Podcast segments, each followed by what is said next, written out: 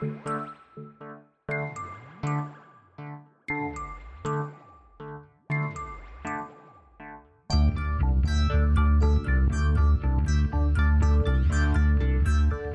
is Continuum Drag, a weekly podcast revisiting television sci fi, fantasy, and everything in between. This week, Star Cops, episodes 7 and 8. Cyrus Teal's wife takes the baby. What does Teal do?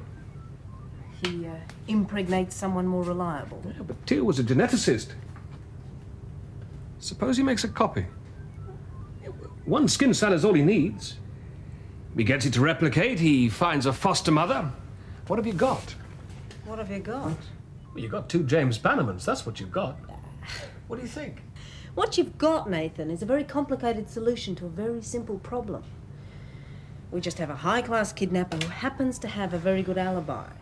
Welcome to Continuum Drag, the podcast about interoffice politics. I'm Luke, here with my co host Jordan. What's real, Jordan? I have a bit of wisdom from Star Cops, which is why go fishing when your net is full of holes? Oh, I mean, there's never been a truer sentence. It's true. Uttered. That's true. That and that's pretty much all I got from these two episodes. That classic bit of wisdom. Mm-hmm. Oh man. Uh, well, before we get started, Jordan, I've got a little game for us to play. Nice. Uh, I've, t- I've taken one of your classics and retrofitted it because I don't have anything to do this week. what is it? We're gonna do a game, or you are anyway, where you pick, uh, I guess, your favorites, your favorites from the Star Cops cast. Oh, okay. You know, it's that twist. It's that twist. It's uh, for this week. I'm calling it "Recruit to be a Star Cop." Mm-hmm. Take to a restaurant they've been repeatedly telling you they don't want to go to, that's a good one. Yeah. Or uh, have the space mafia put a hit on. I see. Okay. Uh, so you're gonna uh, marry, kill, or have a nice time with someone. Yeah. you get it. You I- get it. How we get works. it. We get it. I'm, I'm glad this is a very PG podcast. Yeah, I mean, I think I say the F word every episode several times, but for some reason here, I'm not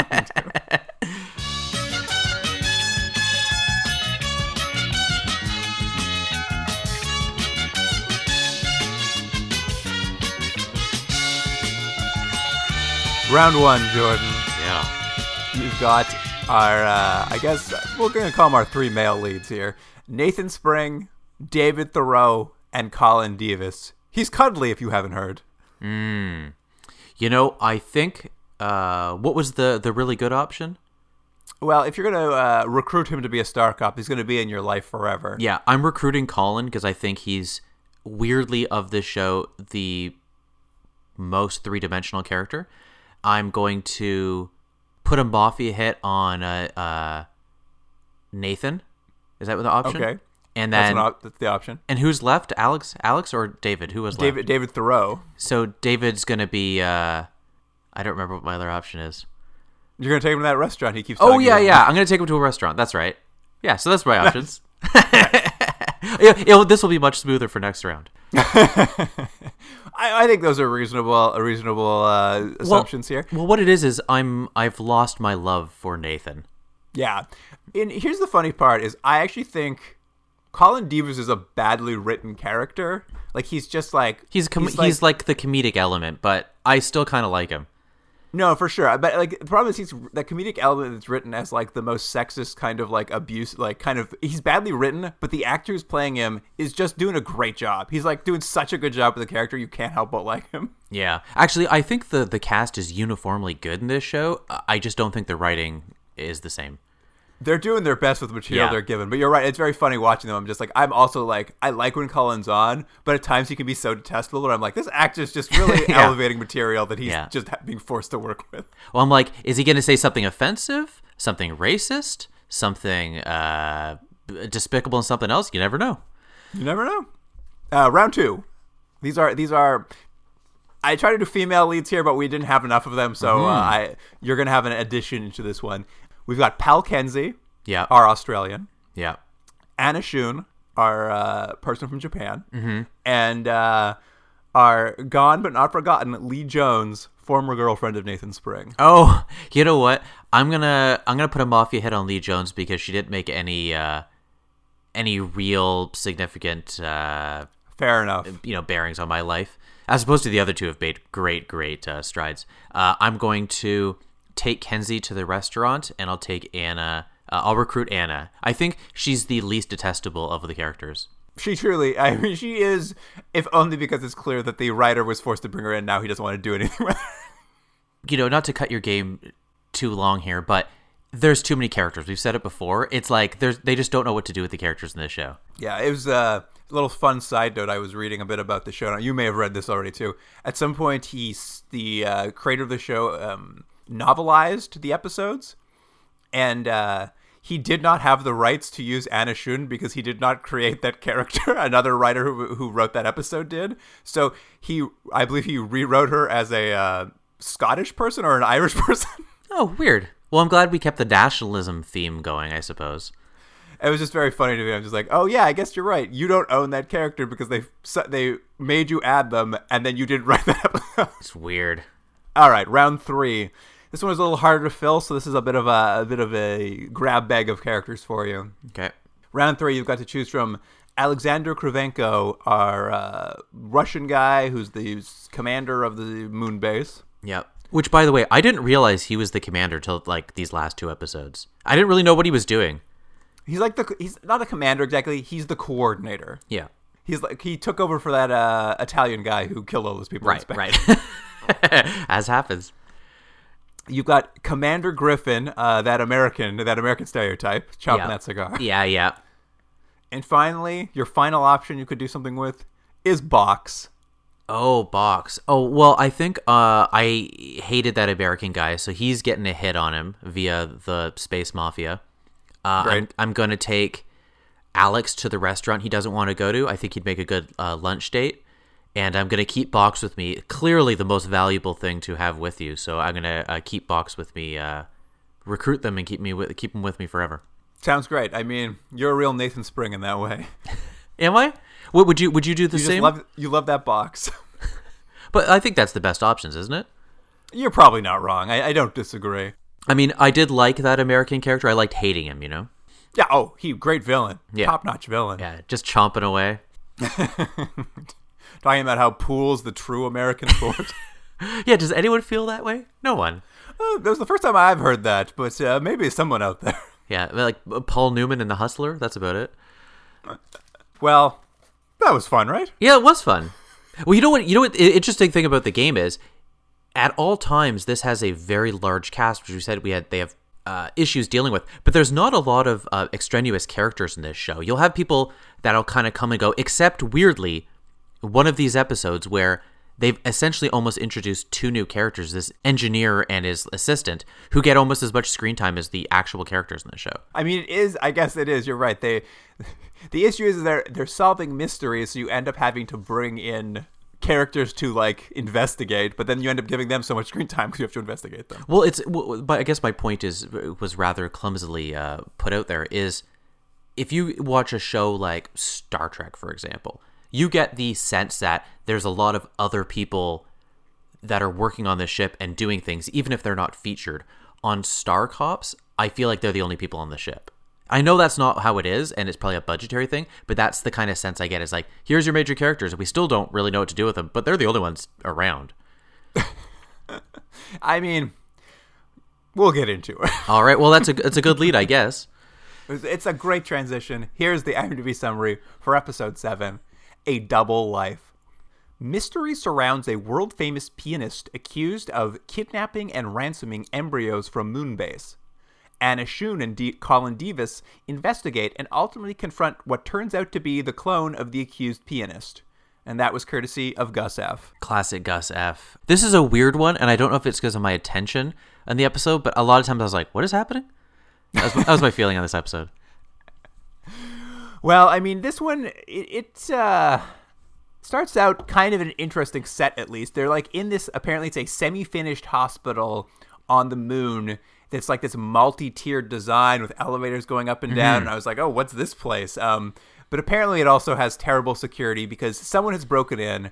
They're just stealing embryos out of I guess cold storage of this of this hospital. Yeah, but it's not really clear at first what they're stealing. We find out it's embryos because it's sort of um it's sort of like a wall of containers, like you know, futuristic shelving, and you just see this like whoever this mysterious person is opening them and stealing something is all we know. But we find out yes, it's someone's embryos. Yes, and these and these embryos belong to a wealthy member of the Asadi family, which I guess in, in this particular world is a, a, bit of a stand-in for I guess the maybe the Saudi royal family is the stand-in. Yeah, I wasn't quite sure what ethnic background these people were supposed to have because it seemed like a very like North American white lady with like a scarf on her head. I mean, we talked about this last week, and they've they've continued the trend this week. It is the uh, what what uh, what culture do we want to stereotype this week? And uh, they've chosen the Middle East this yeah. week. Yeah, and again, it sort of gets there to the Middle East, but I, I do still feel like there's only the briefest of research done in terms of the culture and uh, just everything from dress to just everything. It's just like is so, it, and I don't know if it was purposed to be as vague as possible, but it comes comes across as kind of lazy. Yeah, I, I, I think it's probably a little more on the lazy side, and I think we saw this. We didn't discuss it last week, but with the episode in Japan as well, like the the CEO uh, who ran that Japanese company, it's quite clear that they were hiring from a pool of British actors. Mm-hmm. So Anna Shun, at least, is a Japanese actress. It feels like, whereas the guy they hired for that felt a lot more British sort of uh, pretending to be Japanese. Right, and in right. this case, it kind of leans that way again. Like perhaps the acting pool did wasn't that deep in in Britain at the time. Yeah. The the important thing though is they're going to be there's going uh, some inherent uh, cultural friction between the space cops, star cops, excuse me, the space cops, and whoever these royal family are. Yes, yes, the Asadis. Um, essentially, this man has I, they keep calling it they've kidnapped her embryos because I, I couldn't quite understand. I think they're maybe fertilized embryos from her dead she's used her dead husband's sperm for, but they haven't like put them into whatever. Maybe you caught this because I didn't. There's supposed to be this inherent tension for the viewer of oh no, this is so important, but did they ever explain why her embryos were so precious to her? Like I understand the basic idea that there is, you know, she has frozen them for a reason. But I didn't get the sense that, like, oh, this is because there's an importance of the family line, and if they go, their their fortune goes, or something like that. I didn't catch that.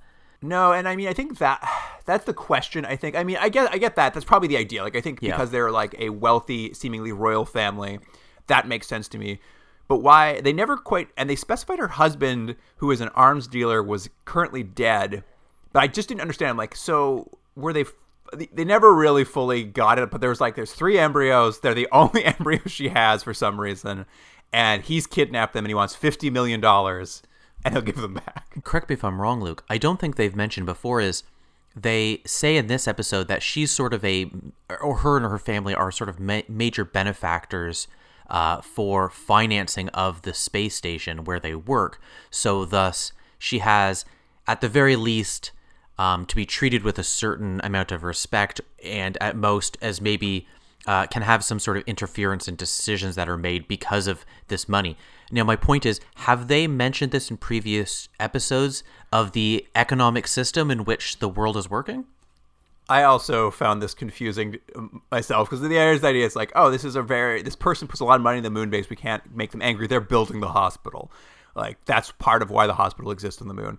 But it's also like I was also confused because there became this whole thing about like I'm like isn't I thought this was an international project this moon base so various international concerns are already involved. Like why is there now like private benefactors? Like yeah I, I was a little confused as to what the it it confused the issue. Now it felt a little more like it was like so it, it felt a lot more slipshod this whole operation suddenly but i don't know what the purpose was. Well i think because they're trying to set up the stakes of uh, you know because what you really get is the push and pull that alex is really pushing nathan to solve this crime and push how important it is and, and sort of the optics of everything because of how important these people are. But it's something that it's not a necessarily a bad idea. I just think they could have seeded that earlier on and had talked about why this is sort of important and maybe had this be a somewhat serialized idea throughout because it just feels like they threw it in and it doesn't really it doesn't really make much sense with what we've learned before. I mean, it was there mostly to serve the story because the the point is is Alex Kravenko, the coordinator, is like, we can't make them angry, so you have to just tell them when you find a suspect to calm them down, even though we know because they are a international terrorist organization or something. Like, there's just all these like weird things. They're like, we know as soon as you tell them who the suspect is, they're gonna kidnap and torture them. So there's like, eh, like there's this weird thing to set them up as like semi villains, eh, which is it's all very confusing and like the need for Kravenko to tell them is just like doesn't make a lot of sense, but they need it to happen to push the plot forward. Yeah. It's it's very confusing. But you you mentioned it. The basic plot of this episode is that Alex is sort of pushing to not exactly just arrest anybody, but it's almost to that point. It's like as good as you're gonna get. Let's just close this case. It's that sort of classic thing you see in cop shows. You know, the the lieutenant's like, just close the case because we want to just finish it and move on because because of the public image of it. Yeah, you give them a suspect, they'll take care of the rest and problem solved. Yeah, problem solved. Yeah. Um, although what I did like is he, these these embryos this man has kidnapped. Uh, when he when he calls in with the ransom demands, he he disposes of them in the best way possible. Yeah, so let me ask you, what it seems like to be, and I could be wrong, is he sort of calls and he's on a video screen, and he has like a teacup, what I assume is like acid, and he just slowly dips the embryos into the acid, killing them. A- am I correct? That is that is correct. Uh, the effect is very good because it's like this. He's got them in like what looks like a little USB key. They're like a little rectangle piece of metal with a glass piece. And when he dips them in and pulls them out, they become jelly. So whatever the props department came up with to make them become jelly and melt looked very good. Yeah, yeah, it was good. I mean, it was just like a, a sort of like, can you believe I'm doing this on screen? Tss, there goes one embryo. I'm melting them. yeah. With these things kidnapped, we end up in this sort of lockdown of the moon sequence where they're like, you know, shut the place down. We got to find the kidnapper. Um, and this is kind of to show that we've got a new star cop, Anna Shun, who got recruited last week, and it's like her first basically day on the job. It feels like, and things go a little bit awry for her. She, they're they're trying to keep people. There's like checkpoints on the moon. They're trying to keep people from leaving without like looking into who they are. And at one of the checkpoints she's working, the kidnapper walks by and uh, like sprays her with knockout gas. Yeah, yeah. Again, we've mentioned this time and time again now talking about this show. Any sort of uh, physicality or stunts or action scenes are not directed particularly well, and so it just kind of this again comes across as funny. Someone walks in, just like sprays her in the face, and she's like, "Bah!" and then she's knocked out, and it's like, "Oh, that's that's some powerful spray head there."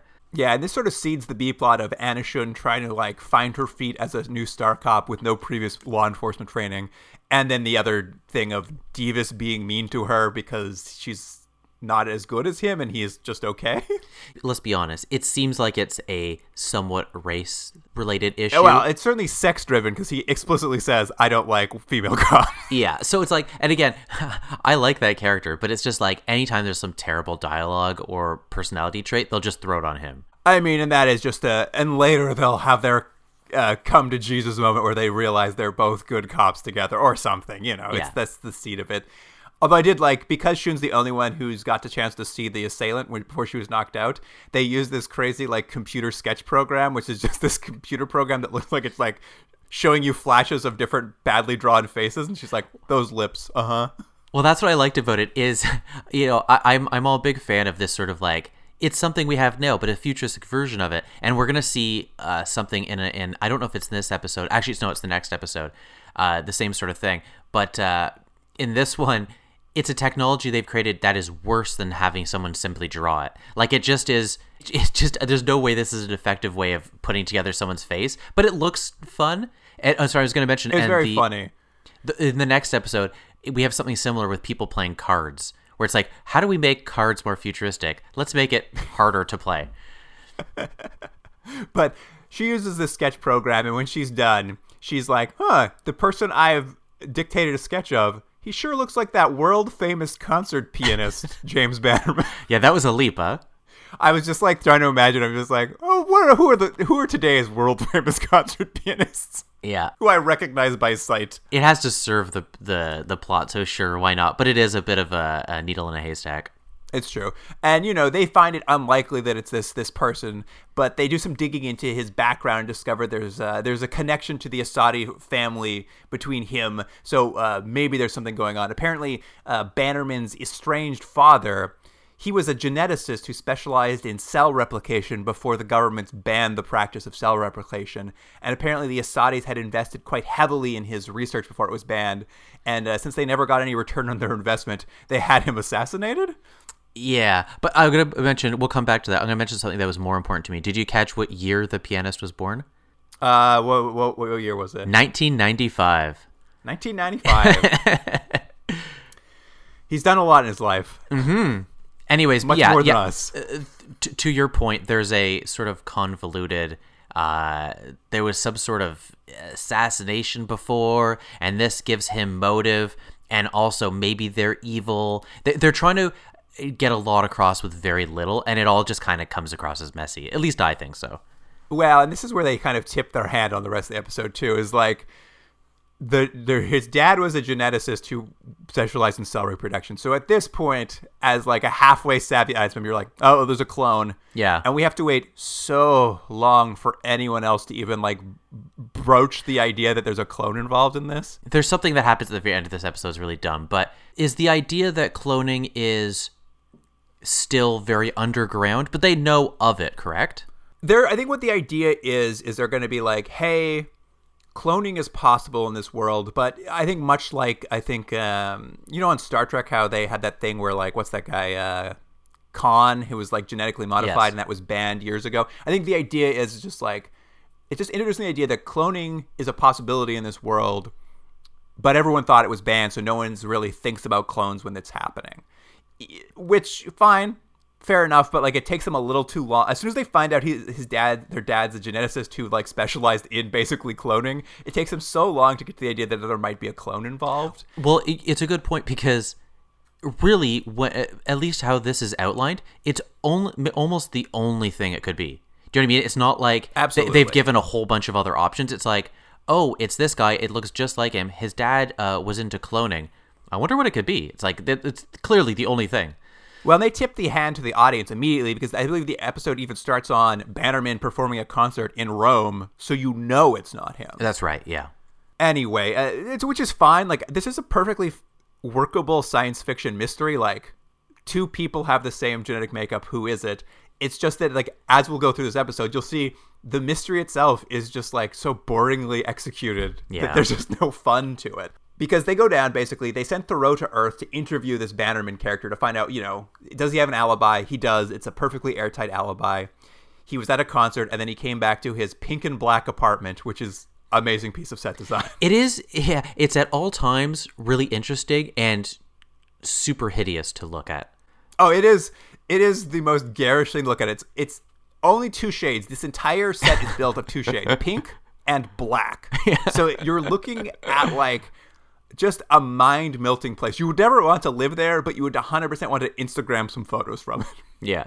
I like, by the way, also, it, it feels like they didn't do a lot of research in what the life of a, a like a professional pianist or professional musician would be because there's just a, a bunch of weird things like he's just practicing and then like he'll be like oh i guess i gotta go to my concert in 10 minutes and they're like don't worry we found a replacement for your your i was like what is happening this i don't think this is how this world works but anyways it's not consequential to the plot at all Well, as you see from his apartment, Jordan, if you're a classical pianist, the only thing in your apartment is a big empty room with a piano. yeah yeah well because the rest of his apartment is mostly stairs and banister I actually don't think there's a place for Theroux to sit while he hangs out there. I think he just sits on a stair. it's true But essentially, Theroux's there. They interview him, airtype alibi, but they give him a. a so he pulls out some weird briefcase machine, and they call it a. They get they test his chromosomal fingerprint, and it's an exact match to the one they had found, I guess, at the break-in. which I love because it, they didn't just check his fingerprint; they've checked His chromosomal, chromosomal fingerprint. fingerprint. Do you think though that David is now that he's now a, a dickhead character, he's overtly aggressive in this scene for no reason? Because that's how I felt. Yeah, I mean, he's just taking lessons from Nathan. Like this is how Nathan would behave in the scene too, just really aggressively mean. Well, it just it's it didn't serve any purpose even in the story. He comes in and even if you think this guy's the murderer, you can still have a civil conversation. But he's just like at all times almost yelling at him right off the bat. And it's just like, why? This doesn't make any sense. He really wants the guy he's interviewing as a suspect to really put up a lot of walls. He's just like, how many Exactly. walls can I get this guy to put up? Yeah, I want him to be as as little helpful as possible. They've been flummoxed by how this crime could have happened for far too long in the episode by this point. But finally, they clue into the idea that this guy's dad was into cloning, and because I think Kenzy does some throwaway line about like eh, it's almost as if he had a twin or something, and they're like, wait, maybe when Bannerman's mom took him away as a small baby from his father. His father, who's into cloning, wanted his own son, so he just made a new son. Maybe someone should look into school records of what his dad paid for it. And sure enough, in school records, his dad was paying for a kid to go to school, yeah. and they like look up the kid and just like an exact match to this Bannerman character. So let me stop us here, though. The clone, the bad clone, in his plan, he clearly shows his face, right? He has no problem them seeing what he looks like. He has no problem, I guess, he's setting he's up his whole life. Well, that's the thing. Person. But like he's he has no problem setting up his brother. But why not just not show yourself at all, or not give them any hints for that sort of thing? Like it seemed like. Is it just supposed to be hubris? Like I don't understand well, I mean, how that helps him. Speaking, he never Especially speaking, he never shows his face on the ransom calls, but clearly he's not like a very good criminal because, like, you know, he leaves a chromosomal fingerprint. Like, it's not too hard to start figuring out like who it is. Right. And I don't know. They leave an idea through the episode that maybe, maybe this is some sort of both revenge for the Assadi family killing his father, but he's also getting revenge on his clone brother for not being a family member to him, despite the fact that like this guy has no idea he exists. Yeah. It, it, there's a whole they like start building these layers that don't add up in any way. That's basically what it is. He has sort of a two-headed goal to his thing, which is to punish this family and also to punish his half brother or duplicate or whatever you want to say for reasons that are unknown. Yeah, and you know, get fifty million dollars while yeah. he's at it. Yeah, isn't that enough though? Like how how many reasons does he have to have? He'd just be like, I wanted this how money. How many reasons do you need? Actually, that would be almost a more interesting plot, isn't it? That you just have two people that are genetically the same but are raised in different ways and become different people, and one he just wants money and he's just doesn't care. I mean, I think it's at least less convoluted.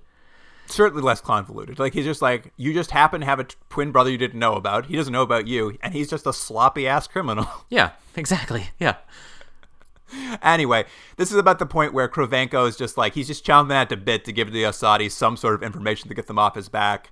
So uh, he he basically just like calls up and says, "Yeah, uh, it was Bannerman. Go uh, go go kidnap Bannerman from Earth and I guess torture him or whatever you want to do." Yeah, and Nathan's angry because he's basically like, "You've just sent you know this lamb to the slaughter, and we don't we don't think it's him." Because I think Nathan the whole time is sort of on the fence you know he's not quite sure he doesn't he doesn't want to you know uh, he doesn't want to land on yeah. anything yeah he's he's he's like the airtight the alibi is there so we have to investigate more like we just don't know the answers yet and then once they think about figure out the clone they're like well it's clearly not him but and we get like we get a scene where like Theroux's at the apartment, and then uh, a bunch of people dressed all in black suddenly busted and like use use more of this knockout gas they've introduced. They're just like spraying everybody in the face with knockout gas in this episode. Let me mention though, these star cops each and every one of them are terrible at any sort of uh, physical confrontations. Like we've seen Nathan get beaten up by a roller skater. We've seen uh, Anna get sprayed in the face. We've seen David knocked out at least three times. Like they never get the upper hand in a fight. Like I think their training is not very good. Well, I can't excuse necessarily uh, Nathan or Devis, but the other three Star Cops never went through any police training. They That's are not true. qualified to be police officers. they, yeah. One, two of them are engineers who just got like volunteered in this position. And Anna Shun showed up last week, and she's a general physician. It is interesting. You'd almost think they would have some sort of uh, that added into a plot line of the series that you have the rather large learning curve of these people becoming police officers in space.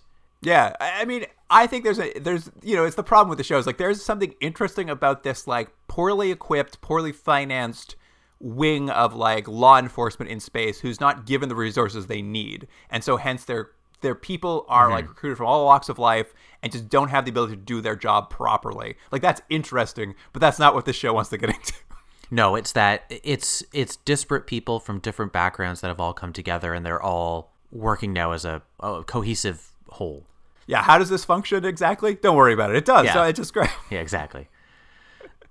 anyway, the Assadis basically now have kidnapped the pianist Bannerman. They've brought him back to where uh, you know the nebulous country they live in that's never quite uh, uh, listed. I believe the the closest we get is someone uses a slur for people from the Middle East, Right. so we never quite know where they're from. Um, but of course, what do you do if you're from a nebulous country in the Middle East and someone's stolen something from you? What's the punishment for that, Jordan? What's the most stereotypical thing you could think of? Is it murder or is it they going to chop off a hand or something? They're hundred percent going to chop off his hands. Yeah, yeah. Which you know, someone was like, "This is the worst punishment for a classical pianist." It's absolutely. And you know, someone was singing and they're like, "What I've heard around the streets is that's what they do over there." Yeah. Well, if you get all your knowledge from Aladdin, yeah. Anyway, but that's the threat anyway. It's like, are they going to chop off this person's hands if the embryos are not returned? This whole episode too, there's this like I barely caught it, but it wasn't until this moment. Like there's this moment where near the end they're like, we can't trace these video calls. They're like coming through the satellites, but we can't mm-hmm. figure out where they're coming from. And they're having like lunch. And there's this moment where Theroux has this breakthrough. He's just like, wait, what if we're having trouble tracing the video calls from Earth because he's not sending them from Earth, he's sending them from the moon? And I was just like, wait, this whole time you thought he was on Earth? I'm just like, the first place I would have looked was the moon for this man. that okay, I thought it was just me. I thought the exact same thing. I was like, "Why did we assume he was on Earth? I just assumed he was up there." It was wild because they keep referring to these calls and how they can't trace them, and they finally like do this big reveal when we're like, "Wait, what if they're coming from the moon?" And I'm just like, "Wait, you guys thought they weren't coming from the moon the entire time? You guys are terrible." Yeah, it was a little bit of the the calls are coming from inside the house. Um, but this late in the game is brought up so that they can basically send uh, Devis and Shoun off to uh, to like start tracking down like where where are the calls coming from on the moon. It's like oh this mining this mining uh, cave on the moon is where the calls are coming from, and then they also send Nathan Nathan and Kenzy down to Earth to attempt to stop the Asadis from cutting off Bannerman's hands, but they're just basically there to witness things so we have some window into what's happening with Bannerman because the rest of this is just the Devis and Shoun show. They find this moon cave, they go in. Devis Devis is like, I'll go in by myself because I guess he doesn't trust Shoun because she's a Buddhist and a Buddhist would never like kill a person, so she can't be trusted to come into the cave. Yeah, uh, I'm gonna say though, it this is cheesy, but I think this is a better plot line than the A plot of the pianist and the clone and stuff. The idea of a sort of bottle episode of these two characters learning to respect one another and seeing how their uh, differences create a better, stronger team. I think it's been done to death, but I think it's a more interesting episode of them traveling to stop this, you know, essential murderer uh, than what they kind of give it, which is like the last five minutes of the show, and it's kind of like he's a bumbling buffoon. So, because like as you mentioned, he goes in to stop the guy, is immediately neutralized because you just need to He get gets, him he gets knockout sprayed immediately. Yeah, and then Anna comes in and kind of is able to save the day despite her religious beliefs. Yeah, I mean, you're right. Like, the better episode is Anna's first day on the job. Yeah. Anna Shoun's first day on the job's a great episode. But they don't really want to do that. I also liked when Devis is knocked out. I couldn't make heads or tails of this, but like, you know, he suits up in a full spacesuit to go into the space cave. We see him climbing down a ladder to the space cave, and then the clone with no spacesuit on at all, like, grabs his oxygen tube and just sprays knockout gas into it. I was just like, wait, why is Devis in a spacesuit? He just didn't realize that the guy had the environmental settings all good to go. okay, yeah. But you're right. Uh, Devis is neutralized, so Shoun has to go in and save the day, and she is forced to shoot and kill with one of their killer lasers this man, and it, it leads to this scene where, like, you know, Shoun's a little shooken up, and Devis is like, no, you're a good cop. Thank you for saving us. But but that scene didn't have any weight because they just gave No weight one all. one line before where they're like, she's a Buddhist, she doesn't want to kill people. So you if you were like, okay, where I see where this is going, but they didn't seed it at all. So it's just like, okay, who cares? Well, and even after she kills the man, she's just like, well, I guess that's what I do now. Uh, good thing I saved the day and that embryo, so everything is solved. Mm-hmm. And the episode ends with the most bizarre scene the show's ever done. Is Nathan and Kenzy are on their way back to the moon from Earth on the on the classic moon shuttle. You catch the moon shuttle back, and Kenzy is just having basically a little contemplation out loud about like the complications that would arise from cloning being available to the public, and how are the police supposed to like identify suspects if you now have suspects with the same genetic profile basically she's just mm-hmm. like wondering out loud like what the consequences of this are to nathan who is sitting next to her But Nathan's giving her a really weird look the entire time she's he's, she's talking. He's just like, and then Kenzy turns to look over her other shoulder, and Nathan is also sleeping beside her. There are two Nathans on this shuttle. Yeah, so she's basically thinking out loud about cloning and how crazy it could be, and you know we could be doubled and not even know about it.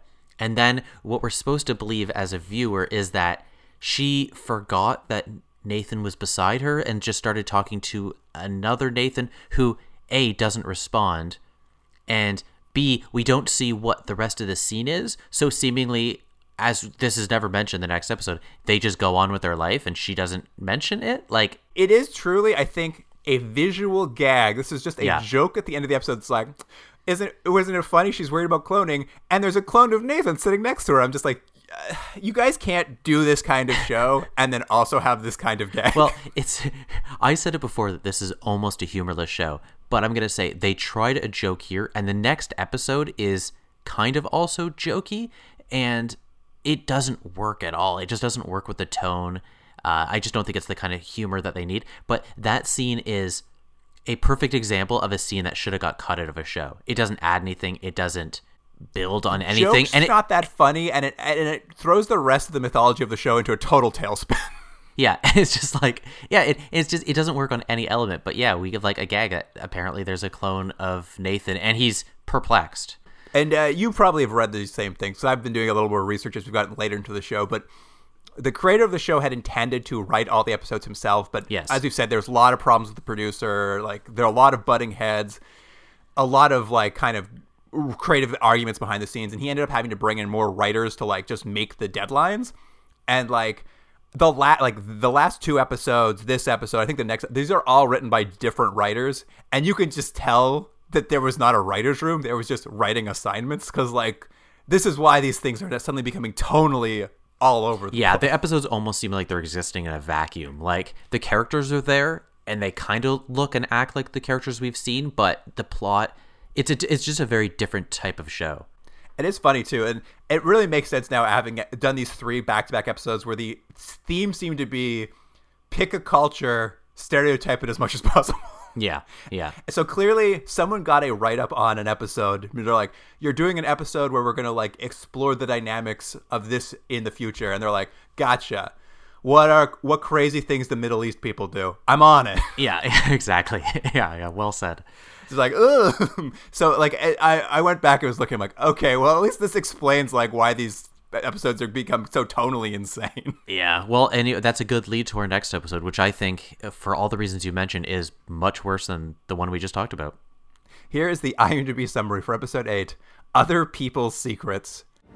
We used to spend a lot of time in the garden. Hannah liked to prune everything, but I liked it wild. I liked the feeling of things getting out of hand.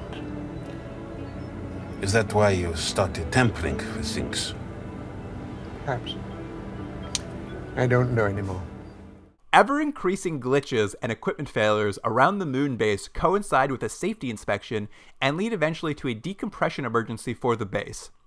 During the emergency, Nathan Spring and Pal Kenzy are forced to spend time together, as does D- Colin Devis with his psychologist ex wife, and that was courtesy of Gus F. when I was a kid and I'd be waiting for, you know, TV was different then. You'd have to wait a whole week for your new episode of the TV show. And I remember watching whatever show it might be, you know, really excited because it's now Thursday night and my show I like is on. And there would be nothing worse than waiting all week and you get to the new episode and it's a clip show. And I hated it. I hated it. It was just like, oh, I can't believe it's a clip show. They're just wasted my time. And this episode, for all intents purposes, at least for me, feels like a clip show, just minus the clips. That's what this is like. It's like a loosely thread, nebulous kind of episode. And it's just, it seems like there should be clips of like past adventures, but they just forgot to put them in. That's what this episode feels like to me. That's an interesting read on it. I, I, I feel like you're on the right path with it. This one felt to me like an attempt at a bottle episode to talk, to show the inner workings of the moon base that they haven't done so far, but just like so poorly executed. Yeah, yeah. Anyways, stay tuned. Here we go. As the episode begins, uh, we see Devis basically explaining to Kenzy what is going to be his B plot for the rest of this episode, in that he is so Randy, just so Randy, Jordan. Yeah. Yeah, he's and it is nonstop. not an episode I wanted to get into. I don't care that Devis is horny. I don't want to watch an episode about it. But they have committed to this plot to Yeah. being that's the sole thing, and he will spend most of the episode sexually harassing any female character who walks by. And it and it is a bit of a timestamp on the show because it's played for laughs. It has not aged well, but his character is essentially I'm you know it's it's time time again. I'm going to keep trying and and something will hit. It's so gross too, because it's it's not even he's not even subtle. I think at some point he just like literally like flat out asks some woman who's just like, "You want to play hide the sausage?" I'm like, Ugh, no. He, he you, does that to to Anna. He's basically Oh, right. he he starts talking to her and she says she's like, "Are you just asking me to have sex with you?" And he's like, "Yes, that's exactly what I'm doing right now. Right now at work." Yeah, I was like, well, fire him on the spot. the sexual dynamics of the workplace in the future have been very uh, they've, they've gone back decades that's what we have to learn the future's a bad place. yeah the future's a bad place Um, well, this is kind of happening. The A plot is a bit of a weird thing where there's a safety controller has come to the moon base basically to do an inspection. A man named Ernest Wolfhart, and again, this is where I, this also makes the entire world confusing. It's just like it feels like he's there to do a safety inspection, and if they don't pass, space travel is canceled yeah which doesn't make sense. Like the moon base, what we've seen so far is it is basically the main hub for like it's, it's somewhat like an airport. Any space shuttle that goes out into the world has to stop at the moon base before it goes to Earth or back out to space or to Mars or wherever. Like it's not a place that would ever shut down. It's a important like it may have problems. It may be like poorly run. It may need upgrades, but there's no way it would get shut down. this felt like a plot from and excuse me luke i can never remember the name of the shows we watched it was one you hated really badly we watched in the previous season it the- the show where the one guy has like a robotic ear and there's like they're like Space a, Rangers. space rangers this episode felt like a space rangers episode like it felt like it existed in that world because that was just something they were constantly talking about they were sort of this blue collar team that were always worried about their budget and that's what this kind of episode felt like And I, like I, that's the thing. This is where I started. Like a bottle episode about the inner workings of the space station could be interesting, and I'm fine with them all being like people who just come up there to work, and it's a bit of a job to them.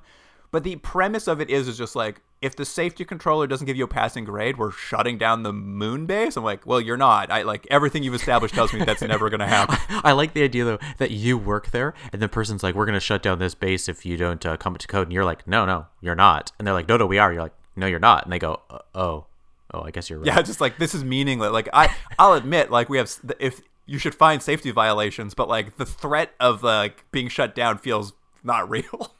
Although there's a weird, uh, I don't know, C plot. I don't know what part of the plot it is, but we we're gonna meet this, as I mentioned at the very beginning of this podcast, an engineering guy. He's sort of like your, uh, uh, what's his name from Deep Space Nine?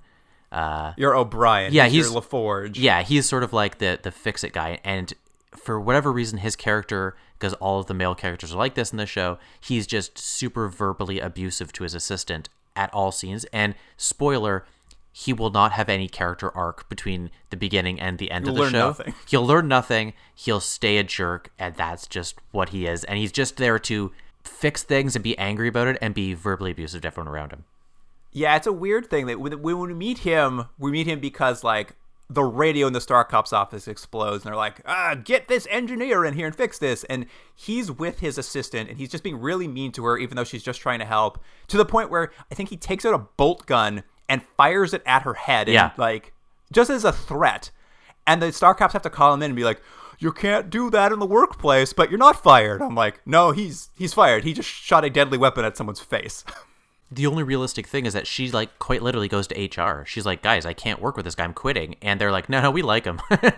Yeah, I know. Krivenko's like, yeah, just take it a little longer. Just take his abuse a little longer. yeah. But they they attempt to soften his character by explaining that he's apparently he's been the only engineer on the moon base for three months, working 24 hours a day without vacation or replacement. And like like not even three months, he's three months over what his contract was, and they haven't replaced him. They attempt to use that to explain his behavior, but it never excuses it. Well, and it also doesn't make any sense. Why is the space station run that way? It, No, like it they doesn't make any they've never mentioned budgetary problems before, so it's just like we need this character to be really mean for no reason because it doesn't really uh, progress the plot at all, and it doesn't change the world. Like I just it, none of it made sense. Yeah, it's a little it's a little messy. But the point is is he's working really hard because there's been all these malfunctions recently. Like Yeah. as you me- as we mentioned the radio exploded. You mentioned this briefly last episode, but there's this uh, futuristic uh, way of playing bridge. It's essentially like a tabletop arcade game you'd play Pac-Man on, but Yeah. you'd use it to play bridge.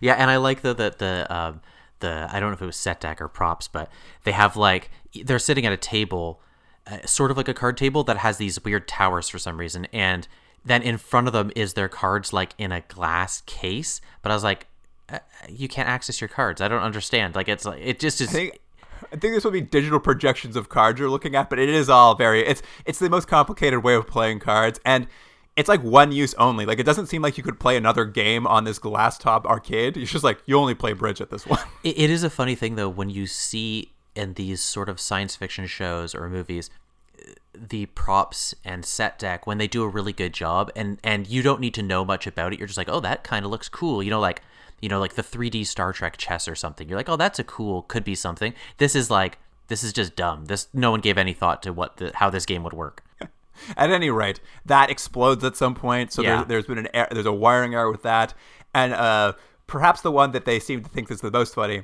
the voice activated uh, beverage dispenser at some point apparently will either give you uh, act- it'll, it's so miswired it'll give you chocolate orange juice, or it will spray your crotch with hot coffee. comedy but it's off camera It is off camera, but we cut to a scene where they're like, "Can you believe it sprayed Devis' crotch with hot coffee?" And everyone's just having a blast. Even Devis, even Devis thinks that was the funniest thing that happened yeah all day. they're like just not his crotch that's all he needs But essentially, all of this is not ideal for a safety inspection that's happening. So they're really like riding this engineer to fix these problems. And uh, the engineer's name is Hooper, and he uh, he starts like suspecting, and he tells the Star Cops as much. These malfunctions seem more like sabotage because they're just so insane. Yeah. and like to be happening so frequently. So the the Star Cops are like, all right. Maybe it's sabotage, but we're a little concerned that you, Hooper, are doing it yourself. So we're going to pair an engineer with you. And since Theroux, our other Star Cop, happens to come from an engineering background, he's going to be your new assistant. Yeah, it's also because they just don't have anything to do with him. So they're like, we got to give this character some lines.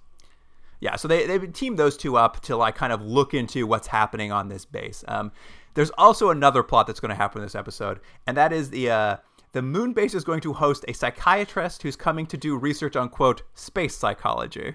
Yeah, and it, I think they missed a turn here because it really should just been that life on this space station is a little bit more difficult than Earth because of you know the different High changes. stress. yeah, exactly. And it could have been that they just have a psychologist on staff that these people have to regularly uh, see, and maybe like they were due for an appointment or something. It was just like, wh- why even have That's this the other easiest setup? way to handle that. Yeah.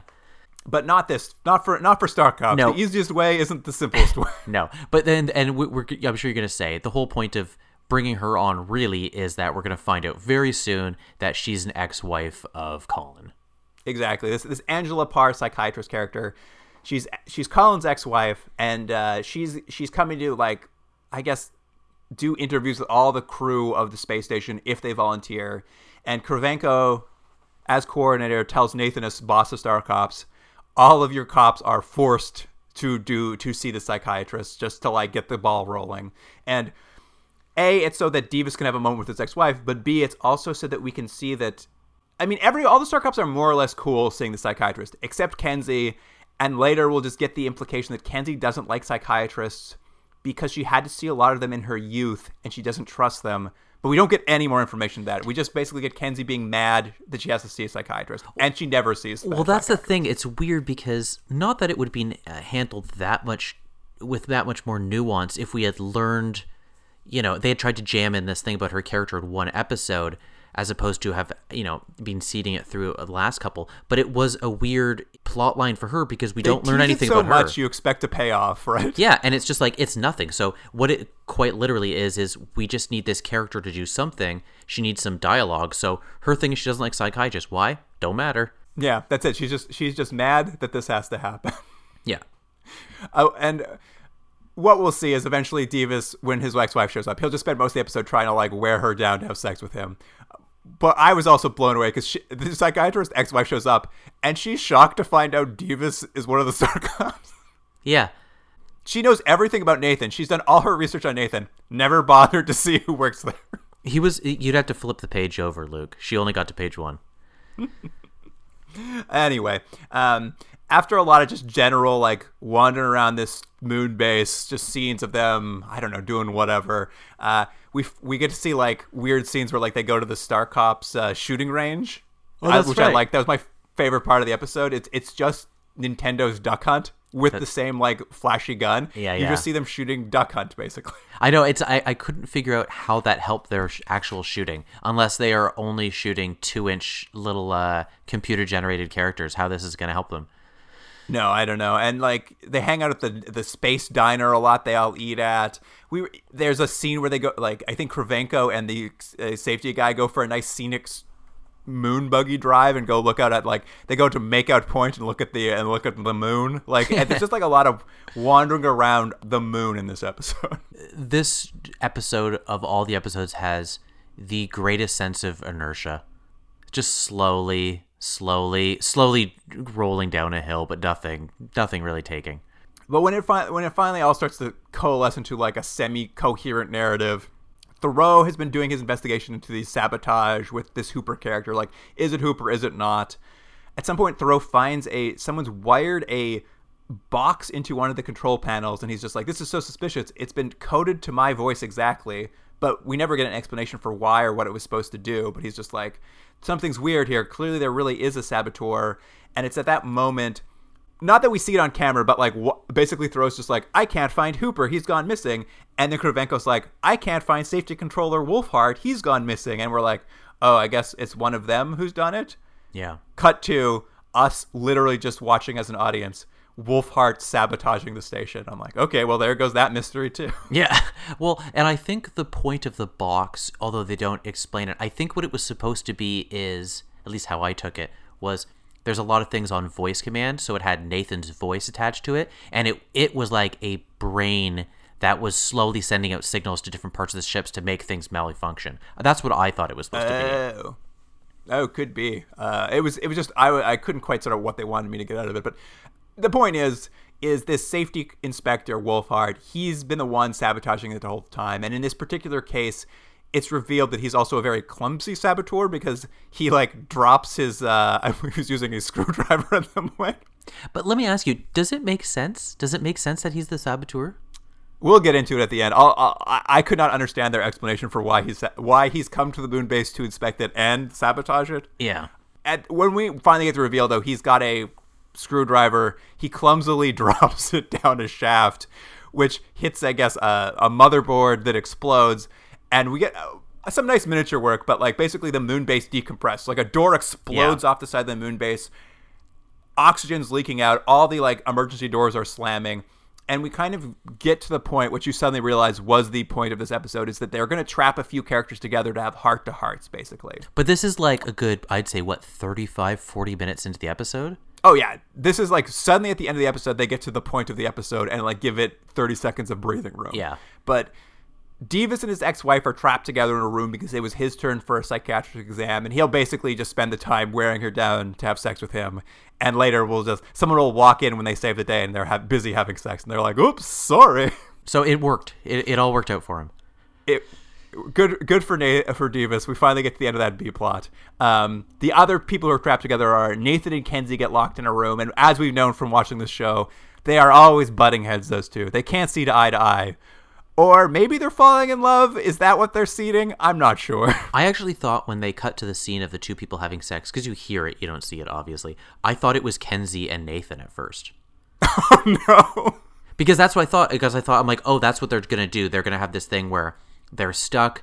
They think their lives are ending. They have this intimate moment because of the uh, uh, the pressure and the anxiety, and now there's sort of an awkward thing with them. That's what I thought they were doing, but it's like no. They Nathan like tells her about his dad, and it doesn't matter. That- Who cares? that made me that was the funniest part. I was like, they're trapped together, so you know, here comes confession time. Here comes a heart to heart.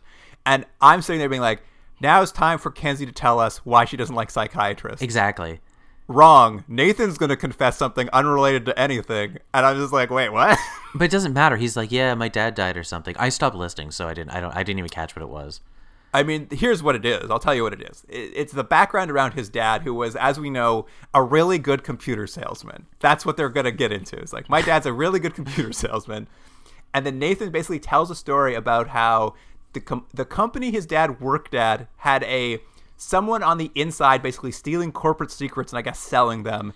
And Nathan's first job as a rookie detective was to solve the mystery of who's selling the computer secrets from his dad's company, which sounds like a conflict of interest, but whatever and Nathan discovered it was his dad who was the inside man, and he had to arrest his father. So that's that's Nathan's big confession is that at some point his dad was a criminal that he arrested. But who? Like, here's the thing. Again, I didn't listen to it because I was so bored out of my mind. But who cares? What does it matter? It doesn't change anything. It doesn't. It doesn't. It doesn't very- it illustrate doesn't anything about his character. It doesn't like explain anything from previous episodes. It's just like, oh, here's some uh adding onto his character. Doesn't matter. So who cares? No, I know. See, this seems like an episode onto it. If you want to do an episode where Nathan had to do something difficult in the past, like that's an episode. Just build an Yeah. episode around it. But like this is a throwaway line in an episode where I thought for sure this was going to be a reveal about Kenzy ha- coming in this confession moment, unrelated to Kenzy. Uh, but that's that's what happens with them. The rest of the crew is basically in the diner, and they're all worrying about running out of oxygen. And what we get for the rest of the episode is basically the uh, engineer Hooper, Theroux, and that uh, engineering assistant suddenly reappears after not being in the show for 40 minutes. Yeah. And they're basically r- running around the moon base in spacesuits, patching up the space, uh, the station, keeping the oxygen in, and they're they're essentially saving the day. Like they they Yeah. save the day, everyone survives. Somehow, even though it looks like Wolfhart asphyxiated, they managed to save him in time. Well, that was yeah. They show him sort of like passing out and seemingly dying in the tube of some Jeffrey's sort. tubes, yeah. yeah, But then they're like, oh yeah, we were able to save him. It's good. Yeah, we're able to save him, and we, it leads to this final moment where basically Krivenko, because he's friends with the safety engineer, takes him out on another ride in a moon buggy. And I was so confused. I was like, "Is this a flashback I'm watching here?" Because like, this man's under arrest. He just he just tried to kill you all, right? Uh, but I, I don't know. It it seemed like he was free to go, and they basically explain why he did it, and he, he's just like, "Well, my wife died a few years ago, and I've been really bored." And there's a line where he's just like, when we, when my wife and I used to do gardening together, she liked things so orderly. I kind of like them a little bit wild. So I guess that's why I tried to kill you all. And I'm like, wait, I don't. I just like it seemed like they weren't going to punish him, and his explanation for why he like sat, why the safety inspector sabotaged the base was I was bored. I'm just like I don't understand what happened at all in this episode. Yeah, it wasn't good. Uh, Well, the whole the whole episode it doesn't feel done. Like none of their plots feel concluded. The actual plot of the episode doesn't make any sense. There's no motivation for anything. This was such a bad episode. It was it was really weird. It, it felt like they want yeah, like I said, it felt like they wanted a bottle episode where we got to learn about the characters, but then they didn't do that. And then the central mystery, the end was just like it was a safety inspector for reasons I don't know why. yeah. Anyways, and tha- and that's the episode. the end. what a way for this show to like crawl to the finish line. That's what it feels like to me. Like it's just it hit a nice plateau and then it was just drastically dropping in quality as we get to the end of the episodes. Yeah, yeah. I mean, that's basically it. You want to you want to rate these episodes then? Mm-hmm. Let's go back to a double life. Yeah, what do you think? for me it's a obviously a bad episode for sure and it's just a continuation of kind of it's like it's their trilogy of like what are what are other cultures we barely understand like in the future Yeah. Yeah, it's getting a little tiring. and here's the thing too it's like the premise of a mystery where a person couldn't have done the crime but all evidence points toward them. Very simple very straightforward. People do it all the time. You can do a great job with it. Certainly in science fiction the clone mystery like who done it is a, is a good one. And in this one too when they finally started you know when they finally got around to explaining the clone i was like finally. But i was like oh so what's going to happen is these two work together like you you work with your clone to pull off the perfect crime. That's like an interesting ep- that could be an interesting episode. That's not what happens either. It's just like i didn't know i had a clone. He was working independently so i'm innocent. And i'm like oh so this is all like it's the most boring end to the mystery too. They never use any turns. It's all straightforward. I- i'm gonna give it like i'm gonna give it like to two i think. Yeah, I'm not too much higher. This all I really say is this episode seems like it was written by Alex Kurtzman. Uh, so uh, on that note, I would was going to give it a four out of ten, uh, but then that last scene was so incredibly stupid that loses a point. So it's three, yeah. three out of ten. Yeah, I, it's uh I may be being harder on it than I need to be, but I think just coming off the last two, this is just a continuation of bad ideas. And like, yeah, that last scene is insane. I don't know. All right, uh, what do you want to give to uh, other people's secrets then? I would like to go even lower, but I have to hold out hope for the last episode. Uh, this was again, this was so bad in every sense, and in the worst uh, way to explain it, it was remarkably boring. It was so so boring because nothing mattered and no one cares. Two to ten. Yeah, I mean, plot wise, it's it's pretty bad. It's a bad plot. Nothing really happens. The diva subplot is like awful to have to witness. Uh, I'll, I'll give it one thing. I enjoyed watching that stupid uh, that stupid bridge table doesn't need to exist. I thought like that was a funny piece of like set deck. I mean, did. that's a sad compliment. I mean, that's it. I mean, uh, the only thing I liked about it is I was like, it's a good idea to show us how the moon base works for once. You just did a bad job doing it, so I'm gonna, Yeah. gonna give it. I'm gonna give it a three. A three. Oh, so you think it was better than the last episode? I, I just, I, yeah, I at least wasn't. I didn't have to like watch an annoying mystery where I knew the conclusion already. Hmm, fair enough. What I like though, Jordan, is we flip flop on that. It's two, we twos and threes, but we go the other way. Mm-hmm. Well, I mean, it doesn't really matter. Those are both some pretty poor scores. Absolutely, absolutely. But at least it puts us on path to the final episode of Star mm-hmm. Cops. We're on our way. It's been a it's been a it's been a real downhill slope, but we're we're we're almost done. Yeah. Well, it, it's a shame because, you know, we won't need to drag this out too much longer, but there's definitely uh, something here, a nugget of a good idea. And again, I think the cast is good. I think the premise of the show is pretty good, and there's a lot of areas to work with. But it just feels like whether it was uh, internal problems, you know, making things more difficult, or just they just didn't have the resources needed to pull it off. The show is just not working, and at best, there's been a couple like glimmers of sparks of something, but it's just not working. Like I know people want to say it was this great uh, cult classic that you know didn't get a chance, but they did not earn a second season. Yeah, I mean, I'm sure we'll talk a, a lot more about the show next episode. I, my thoughts on the show right now are basically, I, I get why it's a cult show. Like, I, I 100% understand. It's because somewhere in the base of this is like a really cool, good idea. Like some interesting thoughts, and it, it, it sparks the imagination. So this is why it stays in people's minds, like because it's potentially a good idea, Yeah. but it is not executed. And I was even thinking about it because like I was like, do we do a recast of this? And I was just like, you know what? The show doesn't need a reboot because there's nothing here to reboot. Like I could see how this might inspire people to make new work with similar ideas, but you don't need to remake the show. Like the, the the core of it's not good enough to remake. The stuff you like about it is good, and you can go off and make new stuff with it. But uh, the, at the end of the day, the show itself is like you don't need more Star Cops. What you need is a better show with these premises. Yeah, yeah. And on that note, we're uh, one more episode to go. Well, if you have any thoughts on Star Cops, you can email us at continuumdrag at gmail.com. And of course, on Instagram and Twitter, we're going to have some clips from these episodes. So, uh, exploding space station decompression, uh, melting embryos, we got it all. well, I don't know if we have it all, but we have some.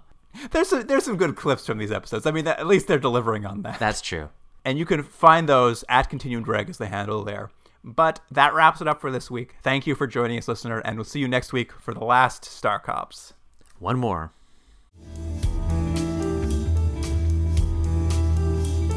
Continuum Drag is recorded in Toronto, Ontario. Theme music by James Rex Seidler. Produced by Jordan Dullock and Luke Black. Special thanks to Aaron Hughes.